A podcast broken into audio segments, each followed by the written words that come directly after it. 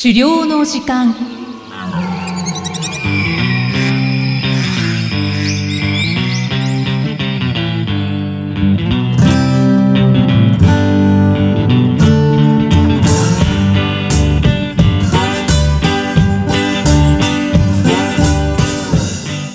こんにちは漁師の藤井久人です。こんにちは進行役の生きみえです。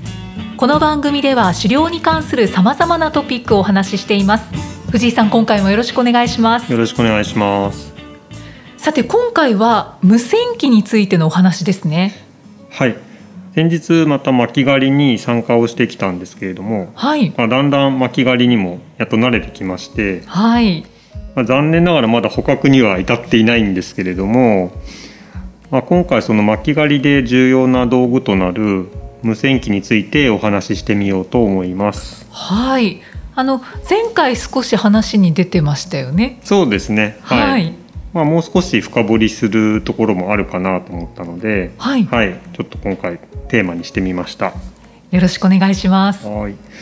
で、まあ、何人かこう巻き狩りっていうのは参加者が連携してこう行うものなので、はい、あの離れた場所にいる他の参加者に指示を出したりとか、うん、あと状況を連絡したりとかっていうことがまあ必要になってきますとはいいうことで。例えば瀬古がこの場所から猟犬に探させるので、まあ、竜馬はどの場所で待ち構えていてほしいといった連絡とかはいするんですよね。うんうんでところがですね、まあ、狩猟するような山奥とか森の中っていうのは、まあ、携帯電話のつながらない場所も多くあるので、はいまあ、無線機を使った連絡が一般的に使われていますう。んはいで無線機にはいくつかの規格とかまたその規格ごとの仕様があっていろいろな要素があるんですけれども、はい。まあ、すごくざっくり言ってしまいますと巻き狩りの領帯ではですね主にアマチュア無線の 144MHz 帯と 430MHz 帯というのが多く使われているようです。ほう。これは覚えておいた方がいいですか？そうですね、うん。はい。覚えておいた方がいいかなと思います。はい。はい、でこのアマチュア無線を使う上で大事なポイントっていうのがはい。アマチュア無線技師っていう国家資格が必要になることなんですよね。国家資格？うん、であのー許可される無線機の操作に応じてはい。1級から4級までっていう、まあ、資格のレベルがありましてはい。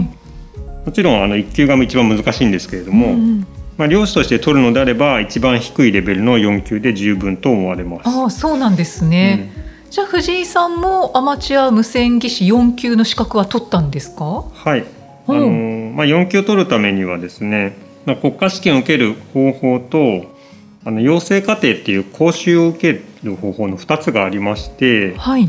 で私はちょっと時間の都合等もあってですね、まあ、国家試験を受けて取ることにしました。そうなんですうね、んで日本無線協会っていう団体があるんですけれども、はい。まあ、そちらのウェブサイトを見るとですね国家試験とか養成課程の開催スケジュールがあとまあ費用もですね確認できるので、まあ、ご都合に合わせて計画を立てていければいいんじゃないかなというふうに思います。うんうん。そうですね。チェックした方がいいですね。試験の準備はどのようにされたんですか？はい、あの試験は結構定型的な、まあ、選択式の問題が繰り返し出題されているっていうことなんで、はい。まあ、あの4級の過去問集っていうのがですね、まあ、いくつかの出版社から出てるんですけれども、はい。まあ、それを繰り返しやって回答できるようにしていきまました。で参考書っていうのももちろんあるんですけれども、はい。まあ、参考書を読むよりは、まあ、なんか過去問をひたすら解いてで過去問集の中にも、まあ、解説とかはちゃんとあるので、うんまあ、どうしてもわからないところはちょっと説明も解説もちゃんと読んでみたいなことをやっていって、まあ、まあ基本的にはどういうところが問われるのかっていうことにこう慣れていく。いうん方が効率的だったなと思いますね。はい。ただまあ出題範囲は結構無線工学とかですね。はい。電子回路みたいにうん。結構分野としては理科系の分野のものもあって、はいまあ、結構まあ苦手な人そういう理科とかが苦手な人にはちょっととっつきにくいうーん。分野もあるんですけれどもはい。まあそうは言っても結構、まあ、さっきもお伝えした通り定型的な選択式の問題が結構パターン化されているのでうん。ある程度そのパターンに慣れていけばですねまあ、12ヶ月あれば準備できるのかなというふうには思います。ああ、藤井さんはどうでしたか？難しかったですか？そうですね。私もそんなに理科系得意ではないので、はい、うん、なかなかとっつきにくいところもありましたけれども、うんうん、まあやっぱり暗記で乗り切るのがうーん。で実際にその、まあ、人によって考え方は違うでしょうけどこの試験の中身の理解を確実に全部しておかないと無線機が使えないということではないので、はいうん現実的にはですね別にこの内容を全部理解してなくてもある程度ポイントだけしっかり押さえておけば、うん無線機を使った法令にのっとったですね使い方っていうのはできるはずなので、はい。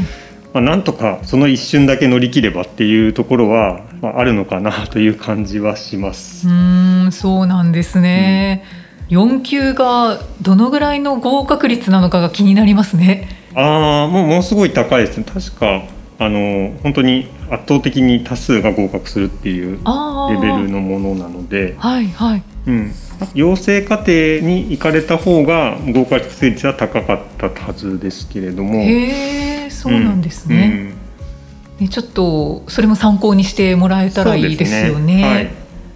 でまあ、試験に合格したら無線従事者免許証っていうのを発行してもらうための申請をするんですけれども、はいまあ、この後にですね無線局の開局申請とかあと無線機の機械の用意ですねといったところをしていきます。うーん。結構手続きがあって大変そうですね。そうですね。なかなかあの さっと使えるもの、まあ、携帯電話なんでね携帯電話の会社とちょっと契約すればすぐ使えるじゃないですか、はい。まあ、それに比べると本当に大変でうーん意外と面倒くさいなと私もやってて思いましたけど、まあ、試験に合格してから大体実際に使えるようになるまでは1ヶ月ぐらい見ておいた方が良いです。あわかりました。あと、まあ、あの先ほどは説明省略しちゃったんですけれどもはい。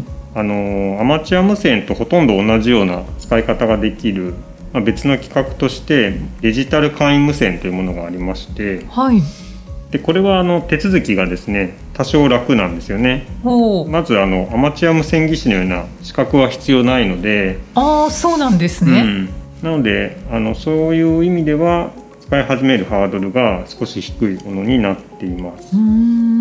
ただデジタル簡易無線を使うと、はい。えーデジタル簡易無線同士では通信できるんですけども違う規格のアマチュア無線との通信っていうのはできないので般的にアマチュア無線を使われている方が多い場所であったりとか、はい。まあアマチュア無線の方がですね自分の参加する両体使われてますってことだとあの実際にはデジタル簡易無線使えなかったりするので、はい。まあ、私のようにこう狩猟を始めたばかりっていう人はですね、まあ、参加する両体とか仲間で、まあ、どのような無線が使われているのかっていうのを事前に確認しておいて。うんうんうんうん。でもしデジタル簡易無線使ってますってことであればわざわざ国家資格取る必要もないですし、はい。まあ、手続きも楽になるので、うんうんまあ、そのあたり確認しておくといいかなと思いますし、うーうんんあと、まあ、購入する時はですね、あのーまあ、無線機を売ってるお店の店員さんにですね結構いろんな機械があってなかなか難しいので、まあ、この企画で周波数はいくつにしたいんですっていうことをですね、まあ、そこだけしっかりお伝えすればはい。どの機械かを指示してもらえると思えるんで、うんうん。まあ、そういった形で選んでいくのがいいのかなと思います。わかりました。話を聞くと ちょっとややこしくて、うん。まあ、試験は受けて、うん。受かる確率は高いのかもしれないですけど、うーんちょっと手続きかなっていう感じがしますが、だけど必要ですもんね。そうですね。私も料金が始まる前に知ってる方から、まあ、無線の免許は取っといた方がいいよって言われたんではい、あの全然巻き狩りに行く予定がない段階で準備をしといたんで、まあ、なんか今回は間に合ったんですけどうーん。なんで、まあ、使う必要があるってなった時にすぐ使えるようにはいしておいた方がいいのかなというふうには思います。そうですね。そう考えるとやっぱり早め早めにうん。試験を受けて、うん。無線機の用意とかしておいた方がいいですね。そうですね。で両体が決まるのがだいぶ遅かったのではい、その時に必要ですって言ってそこから準備するとちょっとうん。無線機なしで参加っていうと相当厳しいかなと思そうですよね、はい。かなり参考になったんじゃないかと思います。よかったです。はい、えー今回は無線機についてお話しいただきました。さあこの番組では資料に関するご質問や番組へのご感想をお待ちしています。メッセージはエピソードの説明文に記載の URL からお寄せください。藤井さん今回もありがとうございました。ありがとうございました。